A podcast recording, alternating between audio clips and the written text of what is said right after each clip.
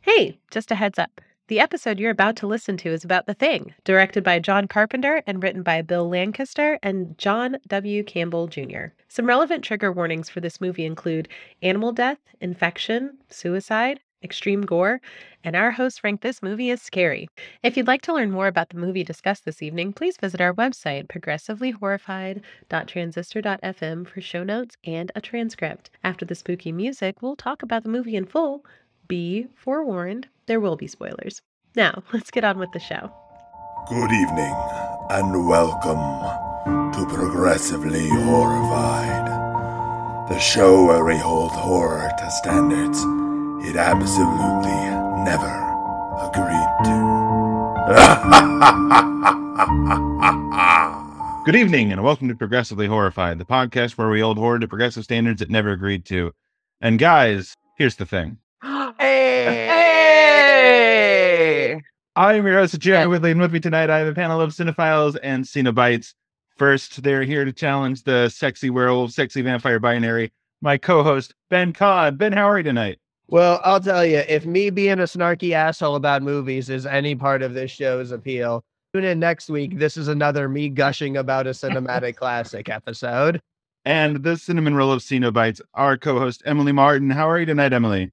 I'm wondering what science they're doing in Antarctica. All of it, if you look at the the jobs that people supposedly have in this movie. Yeah, like All the science. every science forever. And tonight we have two excellent guests.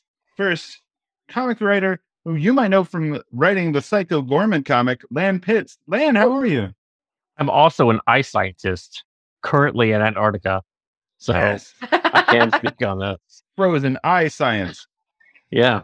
Which of them were the scientists? Because their jobs were just, they had like helicopter pilot, It's Well, all of them except the ones that radio survive. guy. Yeah. I thought that was like, I'm professional radio guy. Like, Radio science. I am here as full time professional flamethrower wielder. I looked them all up, so I will hit them in the uh, yeah. thing in With- just a minute here. Like, Also, returning from our earlier discussion of Friday the 13th, noted Jason Voorhees, apologist and defender, comics editor Kevin Kettner. Kevin, how are you? I'm great. I'm not in the Antarctic, so but it is relatively cold where I am. what were they studying? It kind of just seemed to be like, can a group of dudes just hang out in Antarctica for a while? They were investigating the situation because if anyone remembers how this movie starts with the dog, I can't remember what language this is, but they didn't translate it. They didn't like Norwegian. Norwegian. Right. So he's saying the dog, the dog is dog is something else. And so Norwegians, they knew up front that the dog was the bad guy Norwegians they- seeing this movie get it spoiled real early. real early. But like, what did the group of Americans like? What did they originally go to Antarctica to study? What stuff is like when it's cold? I assume. I guess. They Yeah. just seem to all be hanging out, drinking, playing chess. Like I saw them like do no pre the thing like science. A guy shows up and starts shooting at them, and the doctor's like, "Fuck, guys, let's go check out the base and see what's going on because we live in fucking Antarctica." And there's nothing. No, no, McReady and Copper, Yeah, they they're investigating what happened. That's why they're there. Like, why did this guy go crazy and everything? Well, they Uh-huh. were already there though. Like they were everybody was already there. Just this one helicopter came through and was like, what did a dog. do on days where he doesn't wear a giant cowboy hat and drink? He wears his baby slut shirt. He he just drinks. He just doesn't wear the hat. Yeah. And plays bad te- chess on the very expensive computer for 1982. Now, I did not have very many notes for this movie, and I don't know dick all about helicopter pilots. So, if there are any helicopter pilot listeners who want to step in here, why does it seem to specifically be his flying oversized cowboy hat? Does it help him? Like, if there are any pilots, does it help, like, make you more aerodynamic as a pilot? Like, I will lots of say- messy Kurt Russell hair. You gotta like keep it Yeah. under something. Also, when you're in the snow, you need like shade. You need some other something else for your eyeballs because otherwise you're going to go snow blind. Lucky we didn't get the baseball, you know, eye black. Yeah. All right, I drew the the short straw on uh, um, doing the uh, recap for this. I'm going to try and keep it not too terribly long. Uh, this is directed by the one and only John Carpenter. Uh, it is written by Bill Lancaster. It is based on a story by John W. Campbell Jr. I will uh, hit all the stars here in a minute as I go through it because it gets confusing real quick because there's a lot of guys and there's suddenly A lot of lot of guys. guys. Oh, I will hoot and holler. There's really deep analysis. This movie fucking rules. Yeah. Oh, well, yeah. The only thing I don't like about this movie is it explains maybe a bit more than it even has to, because we start off with the beginning credits of this uh very cheap looking flying saucer flying into Earth's atmosphere. Yeah, I didn't need that. We jump, I guess, several thousand years ahead from there, or we'll be told that it's several thousand years later. And it's winter 1982 in Antarctica. We're at the United States National Science Institute Outpost 31. Apparently, there are 30 other ones of this. They're sending a lot of stuff at these outposts. We meet a group of Americans who are out there researching things at these. Uh, they are Kurt Russell as McReady, who is a helicopter pilot and a sore chess loser, Wilfred Brimley as Blair, a cautious and soon to be paranoid biologist. Keith David as Child, the hot headed mechanic. Richard Masser as Clark, a stoic dog handler. T.K. Carter as Knowles, the easygoing cook. David Clemens as Palmer, the conspiracy theorist assistant mechanic. Charles Hallahan as Norris, a quiet and awkward geologist. That's uh, two fucked up geologists in a row. Thank you if you listen to the uh, last Prometheus. episode. Uh, we have Richard Dysart as Dr. Copper, who is a curious physicist. Peter Maloney as Bennings, a doomed meteorologist. Uh, Donald Moffat as Gary, a gun having station commander. Joel Paulus as Fuchs, a justifiably terrified assistant biologist. And Thomas G. Waits as Windows, the glasses wearing radio operator. Named Uh, after the computer. So we start off at the base being circled by a Norwegian helicopter who's uh, shooting at the world's best dog actor, Jed the Malamute. Uh, I blame John McCain for the fact that I can't see the beginning of this movie without thinking of Sarah Palin, unfortunately. People on helicopters shooting at wolves. Uh, when the dog approaches the American base, the Norwegian team lands and tries to kill it, accidentally blows up their own helicopter, then shoots Bennings in the leg while trying to shoot the dog, prompting Gary to destroy a window on a base that's facing sub zero temperature so that he can shoot the Norwegian in the head. Could have just opened the door. He's right next to it. the group tries to the group tries to hail the installation uh, for emergency help, but winter has started and no signals are getting through. They can't reach the Norwegian base. They can't reach help. Doc Copper wants to investigate and talks McCready into flying him to the Norwegian base. Here they find at least ten things which would have me running without further investigation. The place is smoldering. There are dead bodies everywhere. A large block of ice. It seems to have been excavated and had something removed. There is a smoking corpse of something semi humanoid, but definitely not human and too weird and large to possibly be human. Uh, so they pack that up and take it back to the base. Why not? Meanwhile, the dog is cautiously wandering around the station. How can a dog seem so suspicious? How does this dog seem suspicious? I guess it's the Enne- Ennio Morricone music is making this dog seem very nefarious. He's also looking really intensely. Yeah, this dog, this dog is a hell of an actor. I don't, I don't know what it is. I don't know who's coaching this dog or what, but like, I really believe this dog was up to some shit. So Mac and Copper arrives at the body, and Doc Blair does an alien autopsy. He concludes that it has very normal human organs. Uh, what a relief! Clark puts the dog in the kennel with the other dog, and it immediately starts transforming into a gruesome hunk of pulsating meat and tentacles, and starts eating dogs whole. Clark's Not at it allowed and to decides to see go it. get everybody else. Max sees it and decides to get a flamethrower. He's going to nuke the fuck out of this thing. They find video logs from the Norwegians at the dig site. They head out there and find a partially excavated flying saucer and a square missing from the ice that looked like probably where they cut out that block of ice is at the Norwegian base. In the one part of the movie that truly stands out as aging poorly and dropping unneeded exposition, Doc Blair watches the computer simulation that shows him how the alien cells infect transform and then imitate other cells, which is followed by the computer volunteering without any prompting that there's a 75% chance that somebody in the team is already infected. You don't know that he didn't program Ridiculous that. numbers about how if the thing gets out, it's going to overtake Earth's population overnight. You know, it He's just happens. staring at this computer, and this computer's like, you know, uh, Incredible. it's a good chance that somebody here is already an alien. But it Uh, says that about everything, though. So it's really, it really shouldn't have the impact it does. The computer is just really salty that the chess master was like, liquored and short circuited. e- Yeah, like I think that the uh, From the chess master yeah, uh, is dead. I think what Yeah. a great twist if it revealed there was no thing and it was just the computer getting revenge on Mac for playing its chess compatriot slash true love. Uh, so, meanwhile, the corpse that they brought home is proving to be less dead than they thought. It starts to absorb Bennings, but they catch it before it's completely changed over and they barbecue it. Bennings is our first one out. Goodbye, Bennings.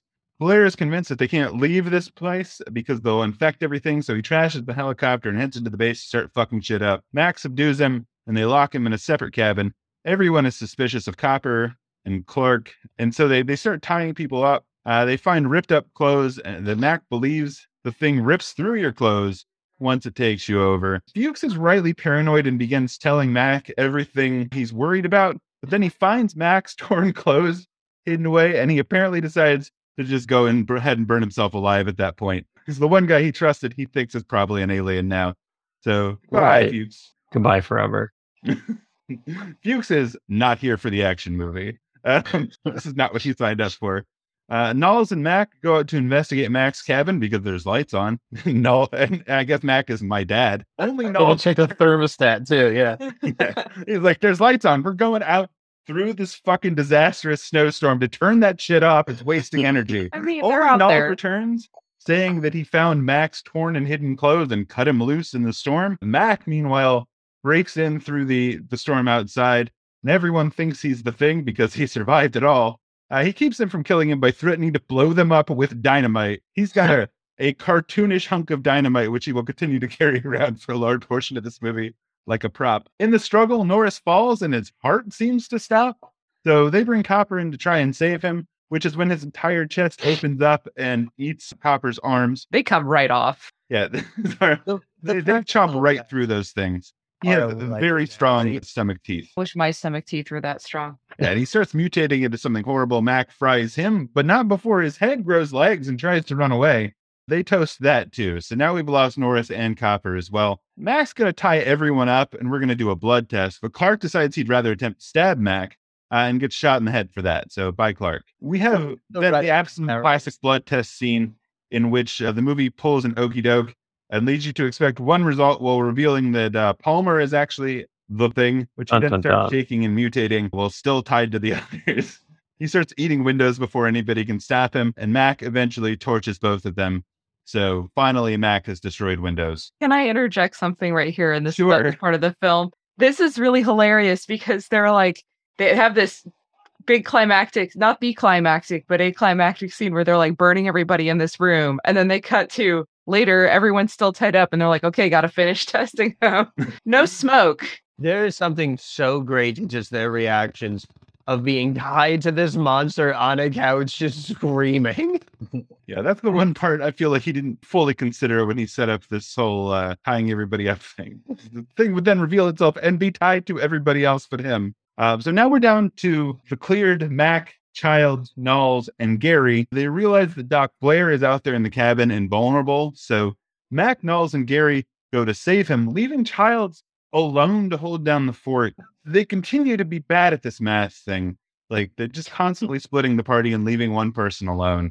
When they arrive, they find Blair uh, missing from this cabin he was locked into. The locked door is open despite only being able to open from the outside. They also discover that he's dug a whole tunnel under this thing and he has partially built a spacecraft under there. Uh, he's apparently been locked in there for quite some time. The, the time is a little difficult to keep track of in this movie. Either he's very quick, a very quick builder, or he's been in there for a while. Well, all his other hands came out to like help with the construction. He's Yeah. nothing but hands. He's very Yeah. hands on. Yeah. It's, uh, so yeah. we we now know that Blair is the thing, and we don't know how long he's been the thing, but he definitely is now. Uh, so goodbye, Blair. They catch sight of Childs running off through the snow for God knows where just before the power goes out completely. The thing has cut the generator and clearly plans to refreeze and be rescued later. They can't let that happen. They're not going to survive without the heat, and they can take this thing with them. Uh, so Gary, Knowles, and Mac uh, start blowing up the whole facility a piece at a time using all the dynamite and the flamethrower, leaving finally underground to the generator room, the one place they haven't checked. They immediately decide to split up and lose sight of each other down here. And wouldn't you know it, The Blair thing eats Gary immediately. Goodbye, Gary. Not just eats him, sticks his hand in his face and merges his hand with his face. and then drags him behind him like a plastic bag. Rags him behind while Gary is still alive, now unable to scream because his face, his, his mouth is turned into a monster's hand. Yeah, it's very mi- very intimate. Yeah. The practical effects are fucking legendary. Yeah, Gary gets legendarily fucked up, and Nulls, I guess, also dies. He walks down the hallway after Gary has been taken out, and we don't ever see him again. So I guess he's dead. The thing then comes rushing under the floorboards and steals the dynamite plunger, uh, trying to kill Mac. Uh, so Mac manually lights the dynamite and yells, "Yeah, well, fuck you too!" at the creature before blowing it, and the whole base to hell. Mac finally climbs up the stairs and collapses in exhaustion, only to have Childs emerge from the shadows. And rather than be suspicious, they figure if one of them is the thing, they're pretty much dead anyway. So they decide to share a drink as they wait to freeze to death. The end. Yay! That wasn't too bad. Yeah. Su- su- su- surprisingly, like, dark ending for what's generally a pretty fun movie. I guess it's all to do with your perspective on uh, grisly murders of these sorts. I mean, this does the great like space horror, even like Alien did. Like Prometheus didn't get this right because it just kept throwing red shirts in left and right. Hmm. but this movie does it right. Like it introduces us to an incredibly finite amount of cast in an environment they cannot naturally survive in. And then we watch as the cast just gets dwindled one after another by a murder monster, where each death is meaningful because you know no help is coming. And with every kill, that's one less person that can help the group. I also love that it's sort of like the reverse John Wick, where like if they had killed the dog, nothing would have happened. Uh, uh, Well, I mean, in a long enough timeline, the dog would have assimilated everybody. if What they would have- a great crossover that is. Like John Wick gets a new dog, and it's the thing. Now they're going around the world being horror monster assassin buddies. I'd watch that. God, when that dog was in the kennel and like tendrils just started flailing all out of it, like there's a reason that this is the unimpeachable benchmark for body horror and has been and is untouched for the last literally 40 years. so good. I love like, like when you read about it and it's like when it came out, like critics made fun of the effects and it was like, what, Insane. well, like what, what are you talking about? It's amazing. This is the Sistine Chapel of horror practical effects. I think they just didn't have the context to, s- to figure out what they were seeing. Yeah. I Um, haven't seen 40 Marvel movies with CGI to let them know how good they were having it at the time. Right. when the head drips off the body, not just like falls off or stuff, drips off and then grows spider legs. And then Meanwhile, David Cronenberg's like, right. I'm going to become a broken record real fast. This movie is just putting out iconography every scare that other movies could only dream they could achieve once in their runtime. Is there a better jump scare than when he's got the wire and he puts it in the blood and it just like I've seen this movie plenty of times, and it still gets me Yeah. the way they set it up is like, okay, you know when the jump scare is coming. You know when it's coming. It's the next one. It's the next one. And oh no, it's this one. like it's so perfectly timed and then it fakes you out in a way that like jump scares rarely succeed at doing. a criticism of this movie. I think it's act three is a little rushed, where once they're down there and then it's just like throw the dynamite done. Like it feels like a surprisingly short amount of the movie. As a matter of fact, like Knowles just disappears. He doesn't even get a death scene. Yeah. Like my two criticisms of it are that it explains more than it has to. Mhm. um, for a movie that does such a good job of explaining things as they're going on as like you know because of the way the effects are done you can see what's happening you don't have to like have them explain quite so much you don't need the computer simulation and you don't need the bit before the credits Well, like, Oh. Jeremy, are Yeah. you telling me you need the like two and a half solid minutes of footage of asteroids level computer graphics showing the same process of a cell getting taken over repeatedly? yeah What? it's so funny because I think some of it is like we're looking at this through the lens of people who have seen a few dozen things inspired by this movie. that have you know gotten to take the shortcut by things by movies like this existing Mhm. but I think from a standpoint now, you look at it and you're like, oh wow, like I can get the biologist being freaked out and wanting to make sure that nobody leaves without a very long bad computer simulation. I don't know. I feel like the computer simulation for me, and this might be just my aesthetic, but it's so vague and weird. It does remind me of the computer in Alien, which is just the display. I mean, I feel like the mother is a lot more effective, is what it does. But there's something about that just kind of chunky computer trying its best to show us graphics that is a little charming to me, especially in something that is about body horror and things that we don't quite understand and we don't really see Well, Oh. we can't really get a, a full rendered picture of what it is so we just get these blobs of pixels yeah, I But, mean, I- uh, the computer stuff didn't really exist at the time that the original like short story and everything were written. And yeah it was all done with slides and like the actual biology that Wilford Brimley supposedly does. So like I, I think it would have worked great to just use blood slides. I think maybe people and you know the time that this comes Oh, yeah. out wouldn't have been as familiar with that maybe, but I, I think you could have definitely gotten at point the very across. least, I think we could have just had it take over one cell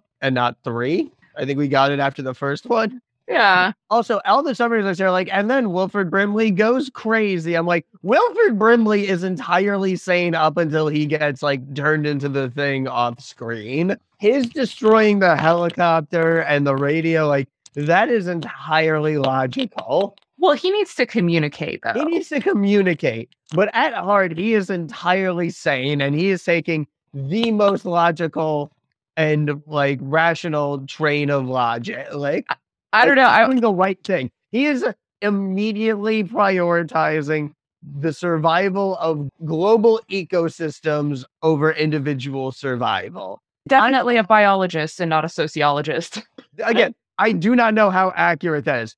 Also, the thing every time it's discovered is like, well, time to just eat, eat, eat. Like, it can speak. It's capable of imitating a person. It has memories. You think it maybe like would try to be like, guys, I know I'm a crazy alien, but I promise I'm a good guy. i don't know Don't gotta No, learn. I don't me. think so. I Yeah. fake we could talk this out. it needs something I think to make that work. It's sort of like a, I mean, I'm obviously not like uh, saying a that should have happened. It shouldn't. It probably would have oh been a and- shark jump. no, But I'm just saying you're right. it's a It thing just kind the of thing could have done. makes the tentacle was like a little amount Yes, of that- that's tentacle. not an actual Yeah. criticism. Like I'm glad the movie didn't do that. oh, I'm Uh, glad I yeah. I'm now well- the thing speaking in I don't know, probably Charles Dance's voice. That Beautiful. But now let's think of like screen villains in 1982. More than likely, it probably would have been David Warner. Yeah, or- or Yeah. David, David Warner or Peter Cushing. Oh, yeah. Probably Vincent Hmm. Price. One of those for sure. yeah I So should have just waited till the end and have Wilford Brimley give a villainous monologue, you know? yeah I, am just so glad we didn't get that. Like you, you, Yeah. you and I are a lot alike. You know, I came from under ice. You live on top of it. we both like alcohol with it Yeah, uh, yeah. Gee, I'm a B man too. so fucking much money into our military and CIA.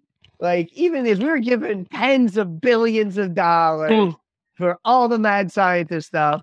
And here we are, just getting our fucking asses handed to us by the Norwegians, who apparently just found and excavated a whole alien super bio weapon. And we weren't on top of that at all. listen We're dropping the ball. listen Got us beat on the alien finding game. A Norway's whole like spending situation is a little bit more organized from what I can tell. That's what I'm saying. they B. had Terrible priorities. We Yeah. absolutely would have put more into alien finding than school lunches. Well, the, okay, so the second the guy's like, I don't know why that Norwegian went crazy cabin fever. And I'm like, that Norwegian did not get cabin fever. He did get alien. That was explained in the film. Norwegians can't get cabin fever. You know why? Because they come from Norway. Like, That's just It- cabin normal. Right. yeah this is cabin like they know what's that's why they could do shit like that i don't know i'm i'm making this up i'm not postulating that Nor- norwegians have like ufo finding superpowers but they have snow They do have snow. That is their Well, I didn't know where you were going with that argument, but in the end, I find nothing I can disagree with. They Norwegians do have snow. Thank you. Thank you. Um, Good night. so I, I guess my question is like there's a complete lack of women whatsoever in this movie. Is Is, this movie? that a problem? Like Nah, I nah. other than the chess robot being played by I AJ mean- Barbeau for some reason. I guess she was just there. this is the kind of thing like you look at Alien, and that's a movie that like throws out like, hey, here's some random blue collar workers, and like, you know, you got Ripley or Maker, but even aside from Ripley, it's just like, hey, here's one other girl who's still just like a space cargo mover. Like they absolutely could have had like Bennings could have been like a actress or something like that. Like it wouldn't have made a difference in the movie. It wouldn't have suddenly introduced feminist themes or made it a feminist movie. So it's the kind of thing like there's no reason the cast needed to be all dudes, but for the roles they were, it's not like it's an overly macho, misogynistic movie as reflected by all dudes. Like it's it didn't have to be that way, but it's whatever is my kind of Do take. they do they even talk about women? no. No, which is surprising for a movie about like a bunch of dudes living by themselves and like they had that rec room. I believe there was Right. a poster on the wall that had a woman's face on it, but it was not like a pinup. It was I can't remember who it was, but it was like a music That's poster. a science They base, look- not an army base. They smoke weed, which made me happy that they have weed in Antarctica. Also, one Well- of the guys had a nose ring. Did he? Yeah. One of the guys had a nose ring. It was the, uh, I think it was the doctor's assistant or something, like one of the older guys that wasn't Wilfred Brimley. Okay. Wilfred Brimley Oh, of the I- nose ring. It Cool. was not Mm. him. Wilfred Brimley with Great a nose was ring would be Wilfred. great. Look, I already think Hard Target's a great movie, but I think we could do even better. Let me fire Photoshop up. Uh, now, I feel like a do nose you feel ring about in a Hard Target, Antarctica that I too? would like. There's a Hard Hard Target Target. too, like coming out. Nobody. Oh man, I I didn't know there was a sequel. yeah, it came out in uh, 2015, 2016. Oh wow. You're welcome. I mean, does it somehow bring Lance Hendrickson back? Because I kind of feel like he got some more screen time than anyone else in that movie. no. My favorite thing about Hard Target is apparently when they had it in the original cut, the scene was like, why is there so much more Lance Hendrickson screen time than Jean Claude Van Damme? You know, Lance Hendrickson isn't the protagonist of this movie, right? Went Uh, directly no. to video and stars Scott Adkins. Oh man, Otherwise- why- God, I feel like just the moment I heard straight to video, I could have just guessed and starred Scott Adkins. yeah. no disrespect to Boyka's Revenge, or maybe a little disrespect to Boyka's Revenge. I don't know. Norris. I'm pretty sure Norris had the nose ring. Wait. That doesn't sound like the Norris we n- knew. My favorite moment is in Norris moment, aside from the obvious, like his chest opens up and eats a dude's arms, is when Gary says, like, well, I can't be leader. I don't think anything one will have a problem with you, Norris. And it cuts over to Norris, and it's honestly the first time the camera has lingered on his face the entire film. and he has a face that looks like even he didn't realize he was a character in the movie. also, he looks like he does not want to be part of this. No. It's like me. Ugh. This is a court appointed assignment for him. Like he honestly looks like he's like I, Russell Crowe's not like Russell Crowe. Kurt Russell's that way. I think I never saw point God. that way. Copper, it's Copper who has the nose ring. Was anyone Okay. else distracted by constantly wanting to run your fingers through Kurt Russell's hair during this film? I, that it, that's just part of Kurt Russell's Like, appearance. Yeah, I don't know about this film, but definitely maybe like Escape from New York. He Oh, had yeah. a, he had a mane on him in this one. Like, yeah, yeah, he did, but it was very, it wasn't powerful. I don't feel like it was powerful. I feel like it maybe be like B tier. I'd give it a B tier. Like, it's not Escape from New York or Big Trouble, which Yeah. is S tier Kurt Russell hair. because uh, the, the power's in the formation of that mullet. Like, it's in, Right, right. Like, yeah, yeah. It's not like I just let my hair grow. It was like, you know what? I'm gonna trim it up here, but Yeah. not back here. Yeah, and it was Right. sculpted in those films. Yeah. And in this movie, it was just I think that was part of the uh, allure of his hair in this movie is that it was a little bit more natural. Where do we rank Kurt Russell's hockey coach haircut from Miracle? Oh, I mean, we can get a chart going real fast. yeah. Well, we- I we can wanted do that to- on Sunday. I want to know where ego falls, both modern day ego and like Flashback. AI ego. Where he had like Ron Perlman from Beauty and the Beast hair. Shit. Yeah. Yeah, that's a mane, but like that's an actual mane. I'm Literal. pretty sure he's wearing Yeah. a lion Yeah. because he is one. Yeah. Also, Escape from New York does that thing where he never actually has his head straight. He's always just looking at things sideways. And Oh yeah, well, because he only has the one eye. You see, So he Yeah. has to like tilt. Yeah. I you guess. See that? I still can't get over that fuck Wilford Brimley's fucking computer. The And chance of that there's aliens. Like, what inputs did he put in? What HTML codes? I guess maybe it runs on 80s Linux. I don't know how. I think it's a Linux. I think it's like we're talking C plus plus here. What did what commands did he have to input to get the time estimation for all life on Earth eradicated? Command cell co- colon dog. this was definitely a self-aware AI because it's like, huh, how long would it take to eradicate all human life on Like- Earth? How were they doing this? Did he have to write the software to calculate this and then I Well- would tell him? Well, that's what they were doing in Antarctica because, like, because the computer would overheat otherwise. It needed to be in a really cold place to run. the There you go. calculations. Oh, it's doing Bitcoin. Of Oh, course, no. of course. No, but like Can't let the they- alien take over the blockchain. uh, NFTs. God. They can well- perfectly imitate any NFT. But that's that's what it was doing. It was trying to become the next artist. It was becoming like it was using the the AI inputs to create life. Like again, like I'm saying, I'm just saying, like there's a different, less good version of the movie where Bennings, the thing gets caught, hands all fucked up, they've got it surrounded, and the thing is like, I think I can still talk my way out of this. I do I- prefer his like like I, I'd like to think the thing was going like, I think I can still convince him I'm the real guy. it's like when you're drunk and you're preparing a speech, and all it got out was, yeah. thing nailed it. They definitely don't can't tell you're an alien. like, hold on, I got this. The vocal cords are definitely fully formed. Let me try this. Just nope. yeah. Sorry. Oops. Man. Hey, Well, isn't maybe that the fuck- computer was like actually like maybe there was something going on with the computer because the first thing that fucking Blair went after was the computer. Like he was destroying the shit out of that computer. So maybe there we was something going on there. Ash David like alien cyborg thing where he's like the thing, the perfect life form. I, I think Man, what that's were we after the about the- radio there. I think that Peter was the Morris versus the thing. so, has anyone actually read the original novella? I have No. about it, but not read it. So, there's the novella, and then there's the uh, The Hawks movie. yeah, That's the Howard thing Hawks, from the thing another from another world. another yeah, the world. thing- Yeah. yeah, yeah, yeah, yeah. You have And the, the, other two one is who big- goes there. Yep.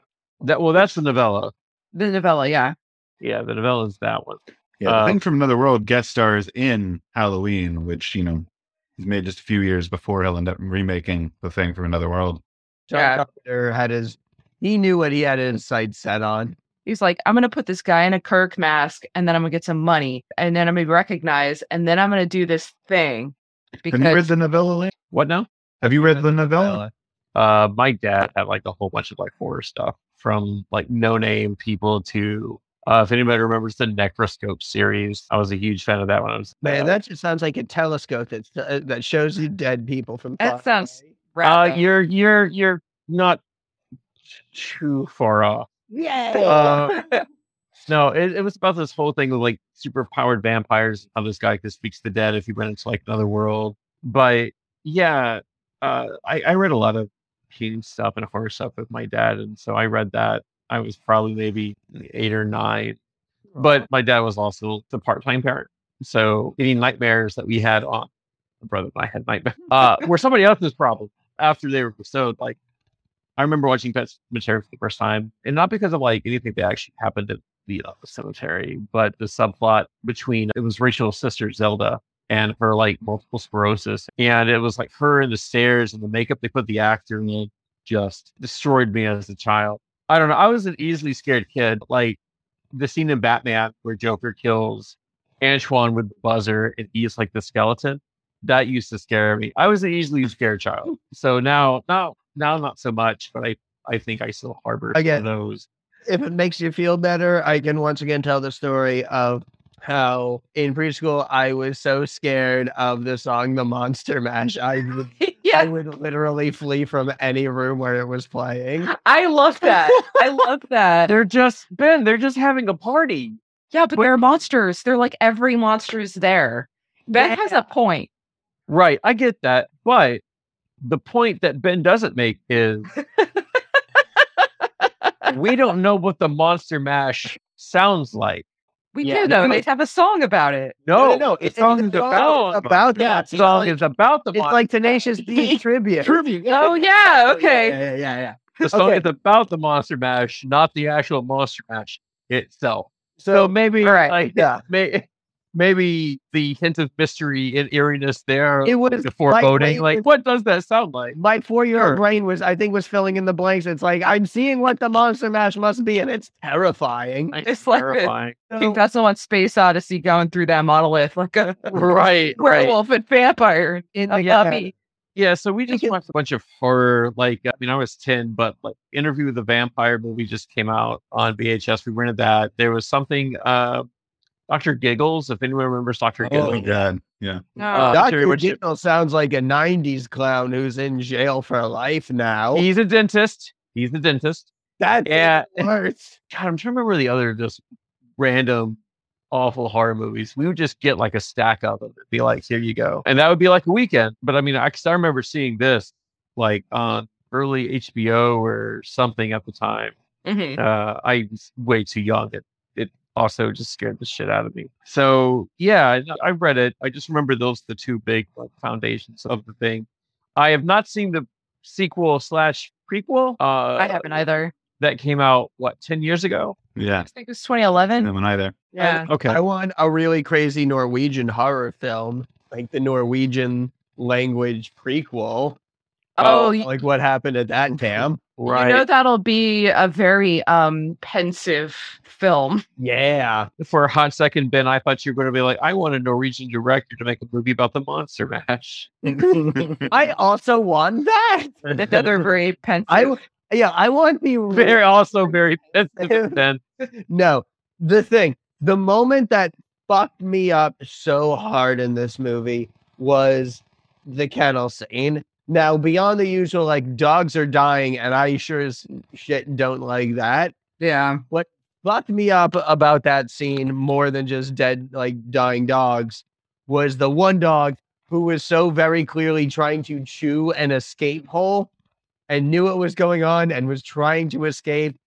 And that level of fear and intention just made it so much worse. And that fucked me up seeing that dog like trying to get out. Yeah. The dog death, I think, is the most difficult thing for me in this movie. But the body horror kind of balances it out. Like the way that they do the body or- horror and the way that these monsters are depicted. This movie, for me, it kind of has everything. Like it's Invasion of the Body Snatchers and Alien, et cetera, Cronenberg. Like you have all these different factors of a great horror scenario. and also different aspects of like the isolation horror, kind of space madness horror, but you know, it's in the middle of Antarctica. It's the Earth is in space. There we go. and then and then we have the alien, and then we have the doubt. You know, we have zombie horror with like, you know, the undead and trying to lock the enemy outside, you know. So there's so much good stuff here. I feel like one of the reasons that this is like a touchstone horror movie is that it has so much of that. And it is also really well done from the acting to the cinematography to the effects, you know? The soundtrack. Can we talk about Soundtrack. the Neo Americone soundtrack that like is just like tone setting from the very beginning? That like pounding soundtrack in the background the whole time. It's just like it won't let you relax. It won't Yeah. let you won't let you have a nice time. it's like you said, like with like the dog actor thing. I mean, like the music in this movie, like it really sets the tone to like get your brain where it wants you to go. Like more so than most other scores. Like the yeah. entire time. You're just like, well, I dread everything. Yeah. and it's not a lot going on either. Like it's not a whole, you know, orchestral score or anything. It's just like one synth doing a boom, boom, boom, and that's Yeah. it. It's so Um, minimal but effective. Yeah, It, it kind of reminds me of Philip Glass a little bit. a little bit, especially if you think about Philip Glass's treatment of the Dracula score. yeah. If anyone has watched that, Yeah. A uh, little bit, but yeah.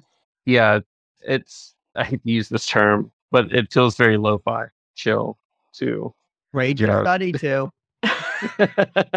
like last minute study too. Like it's Yeah, yeah, great last to minute. crunch too. Lo-fi chill beats to get devoured to. It's it's also kind of funny because it's like you expect when you watch a John Carpenter movie that you're gonna get a John Carpenter score. And then Right. You wanted somebody else to do it, and then they couldn't do it. So then they got Morricone, and Morricone's like, what would John Carpenter do? Right. like this very weird loop. Yeah. Yeah. And it's interesting too because for whatever reason, this uh, science question science lab in Antarctica, all of their backup generators, they have the blue lights. So with that and the flare lights, you get the perfect cyan magenta with the synth. They were there to test if the earth is flat or not. well, but that one guy that was always smoking pot, you wonder like maybe he uh I don't know how that man passed whatever psychological evaluation he probably didn't have to get into this space.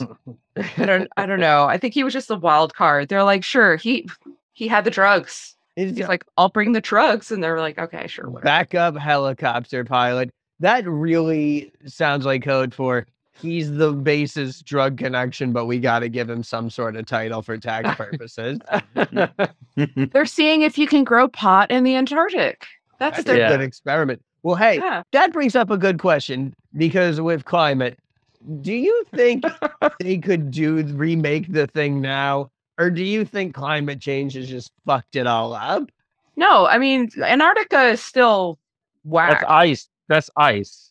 I mean, yeah. Yeah. and I think like the climate change would play a role in whatever the storm is that's keeping them inside now. They just be Yeah. like, ah, Yeah. and it's a freak century storm of the century because climate change. It's funny that you mentioned that because the one thing that I did think is like, there's no way they're making this movie now and not somebody drawing a direct comparison to like, oh, but the thing that the thing is going to do to the world is just the same thing we're doing to it. I hate that. There's no way a real movie like I was thinking like you don't even have the Norwegians. Climate change made a glacier break apart and the thing woke up, even though it'd been frozen.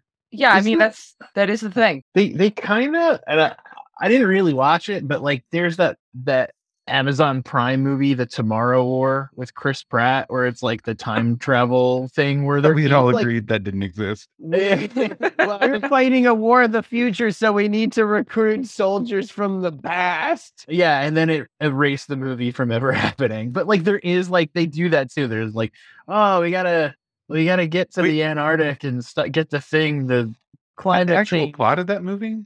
Yeah. They're Yeah. recruiting. Oh my god, it's, that's, that's the plot of like a jokey B story in Welcome to Night Vale.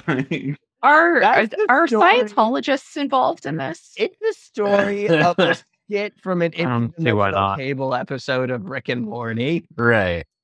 But I mean, like, it is like if this movie were made now, it wouldn't have been the Norwegians were drilling to check things out. It would just be like the beginning of the day after tomorrow. And then it's like, oh no, the aliens are loose. Like, I- that's Yeah. Almost wish that like throwaway line in the beginning was accurate. Like, yes, we are at war with the Norwegian. the thing has awoken and it has declared allegiance to Norway. now fights for the Norwegians. Like, Well, Sweden's got our back. like again, that's what it is. It's like fucking weird ass boy and his dog, just a Norwegian scientist and a shape shifting alien monster. and Mm-hmm. he's played by Keanu Reeves. So copyright uh 2022 progressively horrified. The good- the thing is played by Keanu Reeves. No. no, they're all played played by The Keanu Reeves. Norwegian scientist is played by a Skarsgård. It Yeah. doesn't matter. what Yeah, yeah, yeah. yeah. all of us Okay. switch off a scene, see if anyone fucking noticed. Noticed. I love the ending of this movie. Like, I mean, Blair is right from the beginning. Like, by the rules and logic of this movie, no one can make it out alive. Like, you can't risk anyone making out alive, Yeah. and that the movie commits to not necessarily a happy ending, but like the only successful ending. Well, actually, there is one better ending, and that is Keith David and Kurt Russell make out. Fair. Ooh, I All love it. right. But the, the funny thing is with that ending, though, if they're just gonna stand there, if they're gonna like just hang out until they freeze to death, eventually someone's going to come and see what happened to that station. Yeah, One of them is infected and files them out. It just starts all over again. yeah, Just wanted to go throw themselves in the fire. Yeah.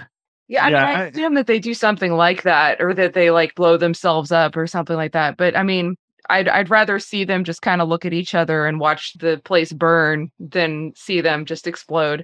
I do Oh, for sure. appreciate how much of the movie Kurt Russell spends holding dynamite like it's a baby doll. How else are you supposed to hold it? I mean, it is his like security baby, or it's his his security baby might. It's a security dynamite. Like It's fragile.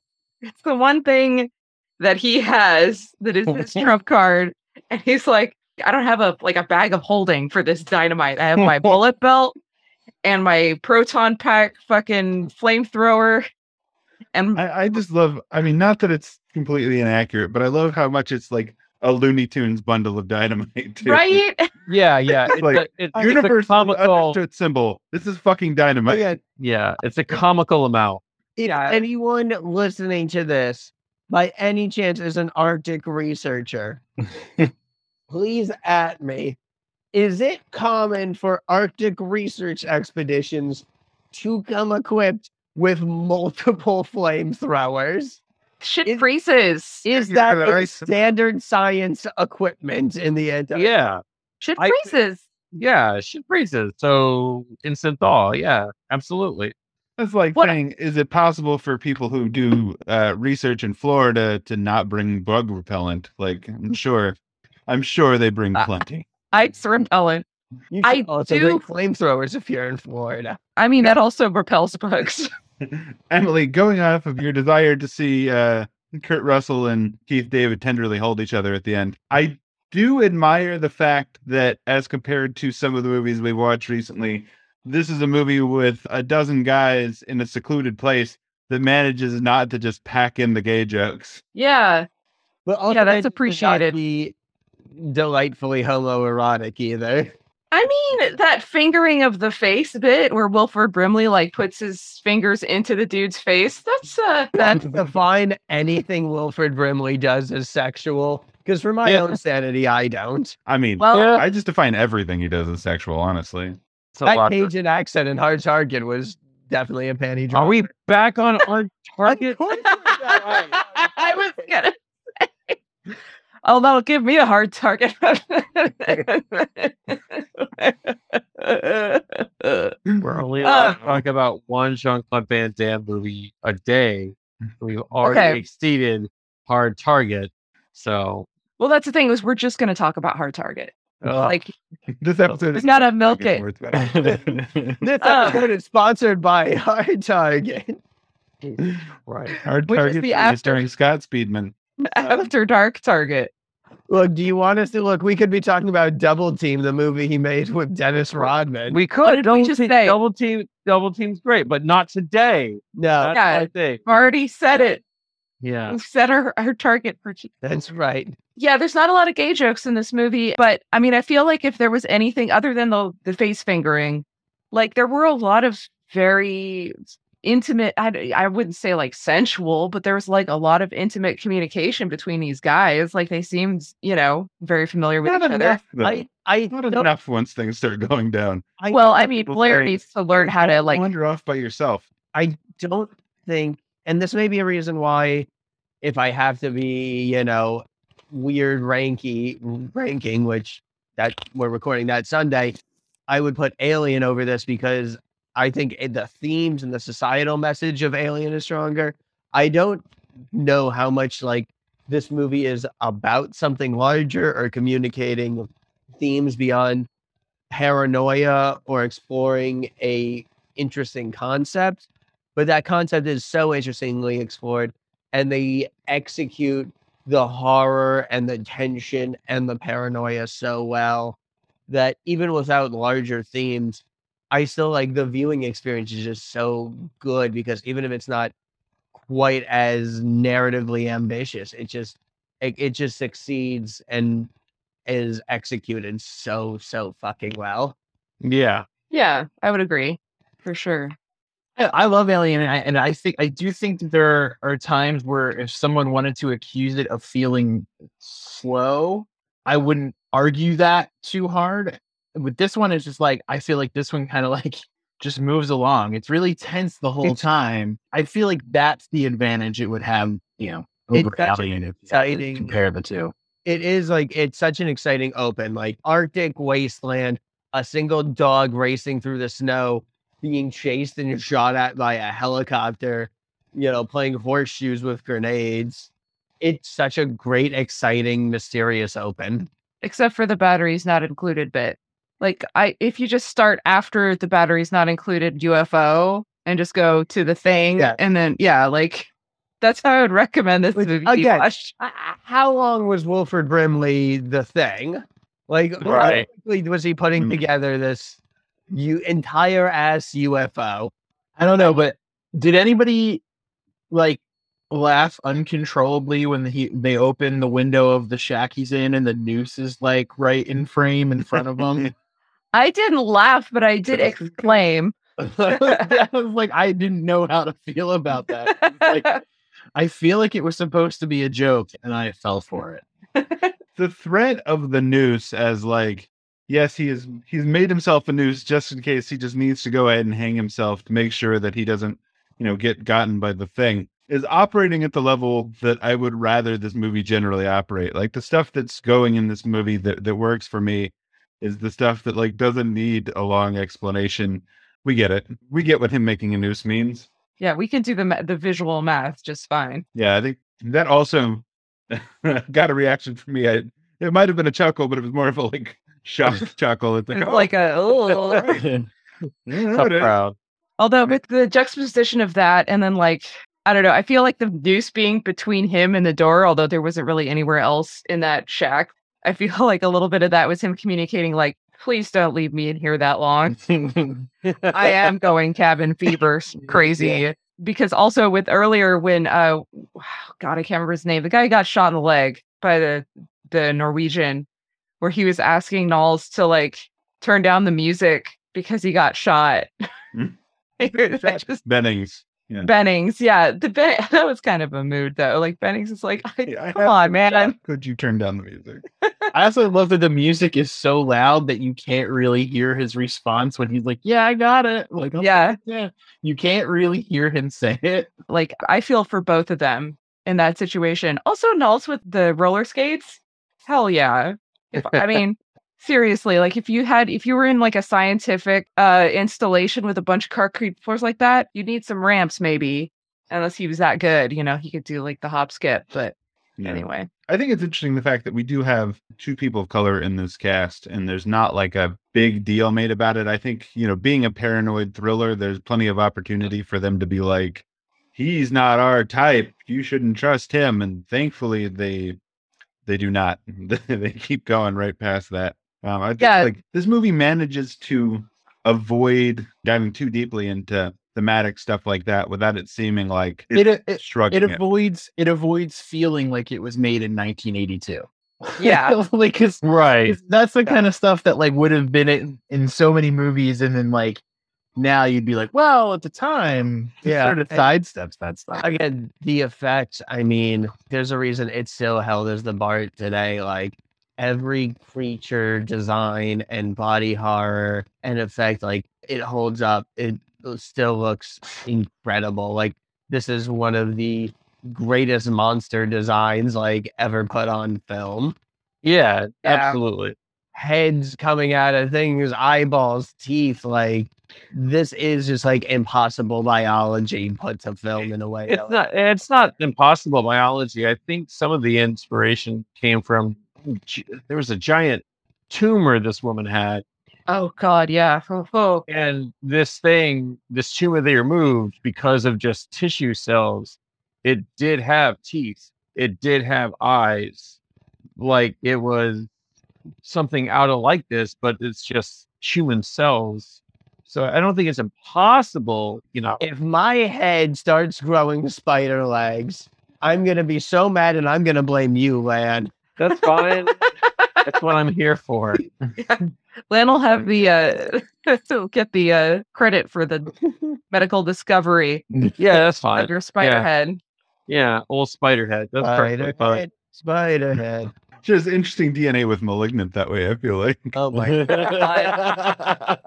Well, malignant, malignant had that sort of conjoined twin situation, and you know the, Yeah. the tumor that you're talking about. and I can't remember the name of it. I, I remember looking it up multiple times because I was like, every time I look up body horror for reference, I'm like, That's our Emily. Well, am malignant I gonna has- am I gonna jump into this documenting reality thread? Uh, Yeah.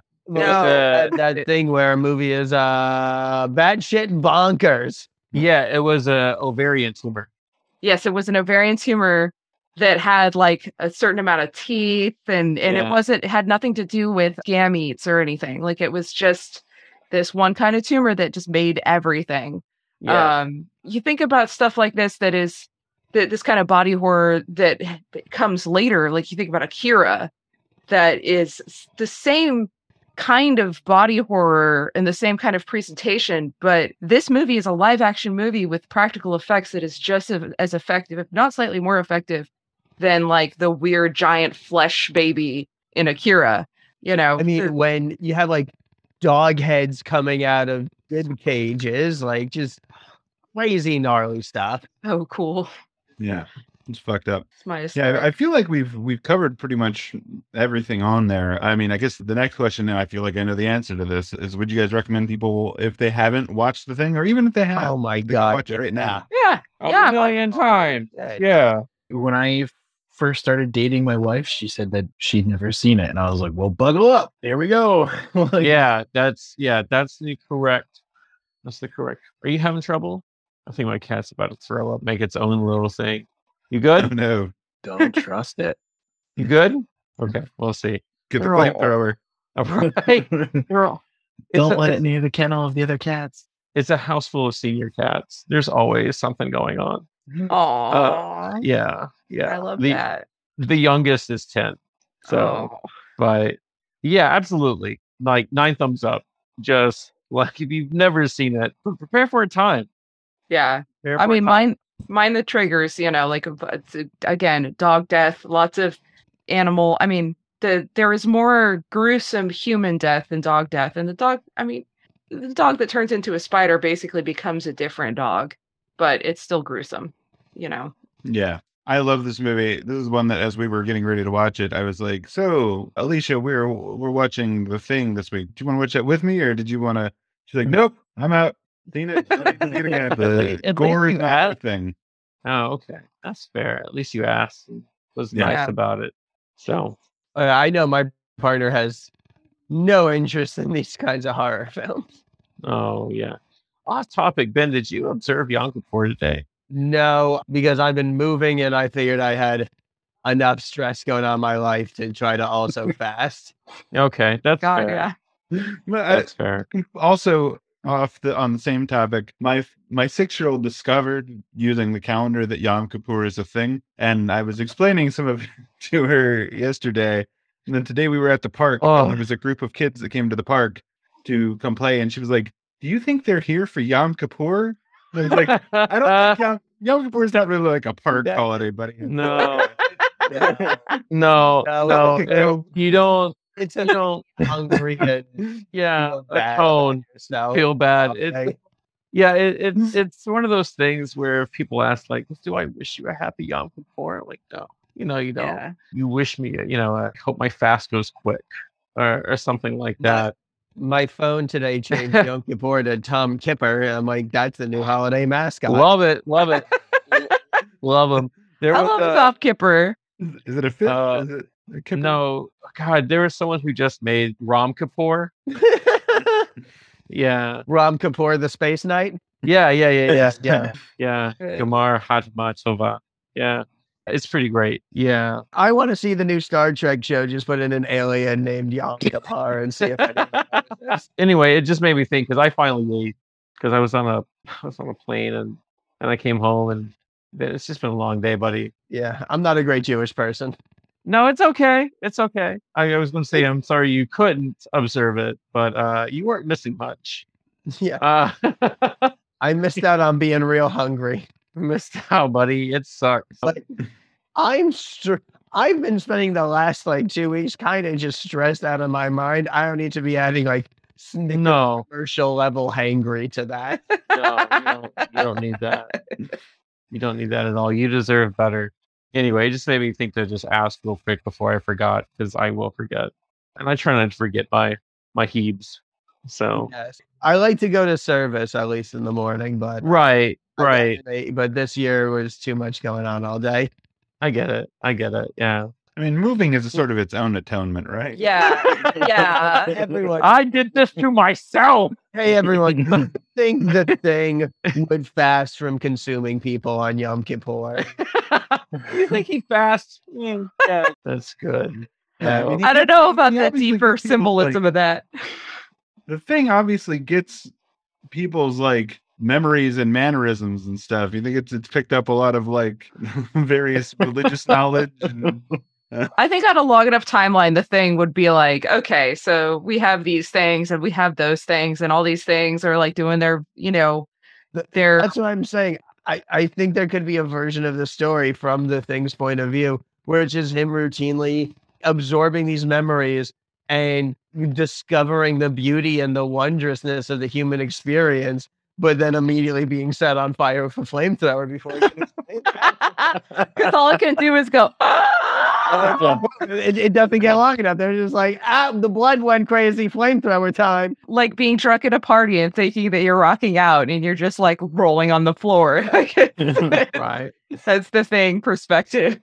my question with the the thing is like they don't ever attack each other, so clearly they are somehow aware of like which ones of them are the thing. So like That would have been so I do great wonder that- if they have different consciousnesses or they have some sort of mitochondrial network thing going on or I need them Yeah. to not know because can you imagine just like the thing society, society, like the faux pas and the awkwardness of a thing, absorb another thing? oh shit, I didn't know you were fanged. It Oh means, shit, I'm sorry. I didn't know like, you were a saying thing. goodbye and continuing to walk in the same direction like times 10. Like, Listen, oh, I've yeah, been oh, saying- one of us. Oh shit! Sorry. Like, oh my God, this is, the, you're, you're the, the oh, Fingers are already halfway through the face. You're like, actually, Oh, I'm so sorry. Yeah, I'm so sorry. I'm sorry. I was already turning my stomach into a, like my torso into a mouth. Oh boy, do I have egg on my face. You thought I was an actual dog? Did you see how suspiciously I was lurking around the hallway? yeah. On man, bitchiest dog, like just in behavior. The dog itself is a good boy. Well, yeah. it's- it's a it's a dog. that's a fucking stellar dog actor, man. That's, I want to see a movie with that that's dog amazing. and the cat from uh Girl Who Walks Home Alone at Night. But that It- dog just like walking around. With that. Yeah, you got any nuclear codes? You can tell me. I'm a dog. What am I going to do? with nuclear codes? Definitely not put them in. Yeah, I, I Uh, think I think we Really? definitely all agree that this movie is worth checking out. It- Oh, my Absolutely. Yeah, Oh, yeah. yeah. I can't. 1000%. Yeah, I, I heighten of the genre. I'm probably going to watch it tomorrow now. Actually, no, I I won't put it on tomorrow. Okay, let's go. This is, if you are a horror movie fan, this is on a your must watch list. Yeah, Yeah. absolutely. Should be it should be an annual tradition, as it is at the Great British uh, bases in Antarctica, where they watch it during midwinter every year. So I thought you were going to For real? Bake Yeah. Off, and I'm like, I don't remember those episodes, but I'm glad they exist. Well, they do watched a big off. a cake that looks like the thing. Oh my I've god. seen you want. I love, love it. that episode of Nailed It. Yeah, think dog head into the cake. Ew. uh, All right. Uh, all that said, let's uh, let's get some recommendations. Uh, Lan, for people who enjoy this movie, what other movies would you recommend? Hard target. So, uh, yeah, if they enjoyed this, probably check out the Blob remake. The original Blob does not hold up, but the Blob remake is so good you don't need the original. And then obviously uh, David Cronenberg's The Fly. Hell yeah. Yeah, we'll be talking about that in a couple of weeks. Yeah, those are definitely my two. Yeah. Kev, what have you got? You know, I don't know that there are like, you know, outside of like what's already come up, like I don't know that there's any that I can like think of off the top of my head, but maybe and maybe it's because we were you guys just did Event Horizon, but I always like to recommend uh Sunshine.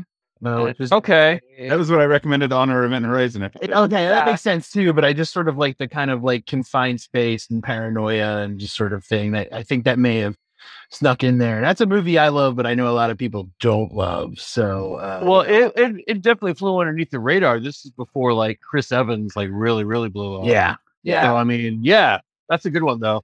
Yeah, I don't think about that. And it is Uh, actually, I, I pitched that movie as being as smart as Event Horizon thinks it is. Like, it is actually. yeah. I mean, I mean, like, That- It's a That's- smart movie. yeah, that's that's a movie where they did actually talk to scientists, and they just got to a point where they were just like, okay, well, we're gonna have to ignore some of your stuff just to have the basic premise of the movie, but there's still some science in here. So, Right, right. Yeah.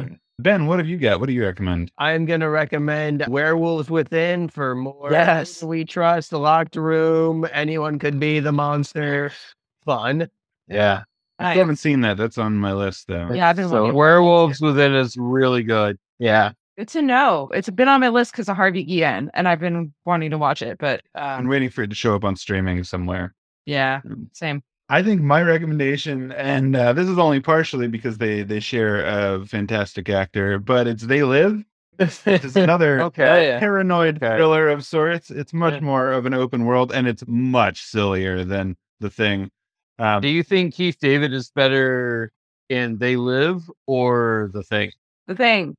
I think know you it's didn't the ask me, same but- character. I, yeah, that is pretty well. I think he has more room to do stuff in They Live. He is like really B level in this movie, in this movie's cast until like he survives at the end. So for a good chunk of this movie, he's just kind of popping in and out. But yeah, They Live, he's much more central. And then you get, uh, of course, Rowdy Roddy Piper, who is always a good time. Um, Yeah. Uh, so I would recommend if you like horror games, check out that Dead Space.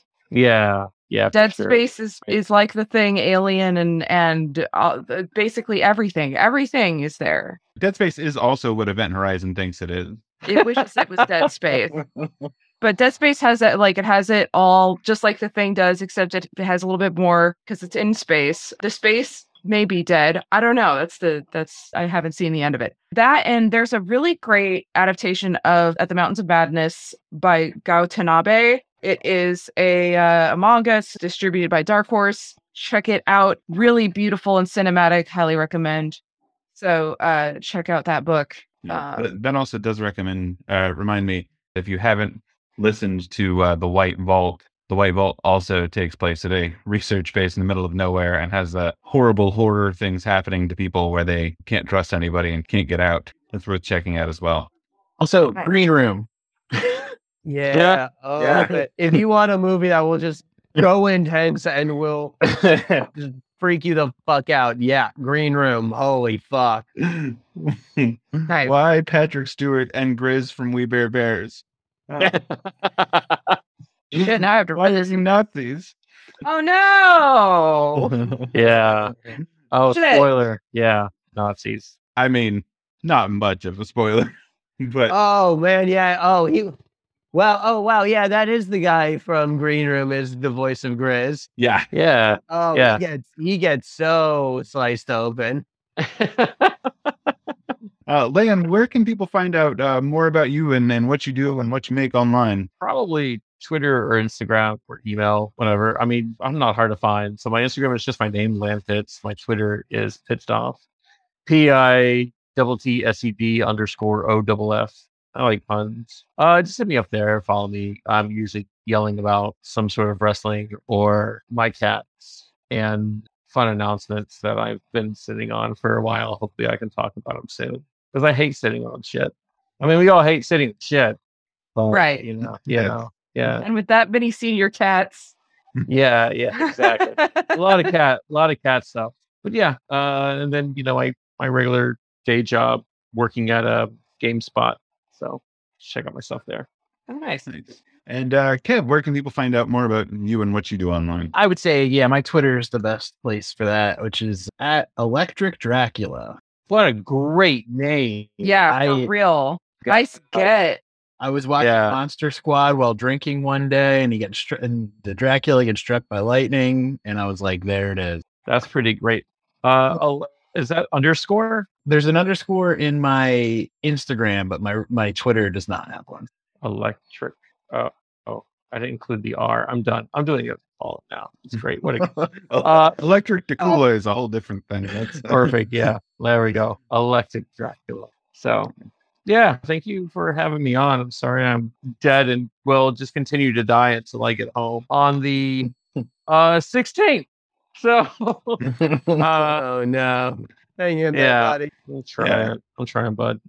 Well, we're- I think So- we're we're all a bit run down at this point, but this was a, a good movie to do that with because I think it gives us all enough energy to get through. Yeah. Yeah, I didn't, none of us, none of us had to go into like a rage at any point. We were just like, "Yeah, this movie's tight, dude." Yeah, this move's tight. So- Yeah, yeah, yeah, yeah. yeah. I didn't. You- I didn't have Our to- review. I've Tight. had a couple Yeah. of fuck this movie uh, reviews Yeah. recently, and this was one of them. yeah. No. No, this would have been uh like fuck exclamation point. This movie. This movie. Or this movie. Fuck. Yeah. Yeah, there it is. Yeah. Yeah. There it is. All right. And uh, as for the rest of us, you can find Emily at Megamoth on Twitter and Mega underscore Moth on Instagram and at Megamoth.net. Ben is at Ben the Con, and their website is BenCon Comics. And finally, you can find me on Twitter and Instagram at JROM58 and my website at JeremyWhitley.com. And of course, the podcast is on Patreon at Progressively Horrified, or yes, on. The podcast is on Patreon at Progressively Horrified, our website at progressivelyhorrified.transistor.fm, and on Twitter at Prog Horror Pod, where we would love to hear from you. Speaking of loving to hear from you, we would love it if you would rate and review this podcast wherever you are listening to it. Five stars would help us gain more followers, help more people find the show. And thanks again so much for Lan and Kev for joining us. This was a ball, guys. Oh, Thank thanks for you. having Thank you, us. guys. Yeah.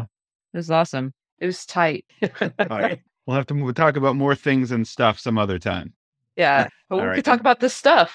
The stuff. A different movie. Right? Another classic. Yes. I mean, Banger. I do love, I do much prefer talking about movies about things to movies about its. So, Yeah. Fair, fair. Yeah. Mm. uh, thanks as always to all of you all for listening. And until next time, stay horrified. Progressively Horrified is created by Jeremy Whitley and produced by Alicia Whitley. This episode featured the Horror Squad, Jeremy, Ben, and Emily, along with special guests Lan and Kevin. All opinions expressed by the commentators are solely their own and do not represent the intent or opinion of the filmmakers, nor do they represent the employers, institutions, or publishers of the commentators. Our theme music is Epic Darkness by Mario Cole 06 and was provided royalty free from Pixabay. If you like this episode, you can support us on Patreon and you can get in touch with us on Twitter at Prague Horror Pod or by email at progressivelyhorrified at gmail.com. Thanks for listening. Bye.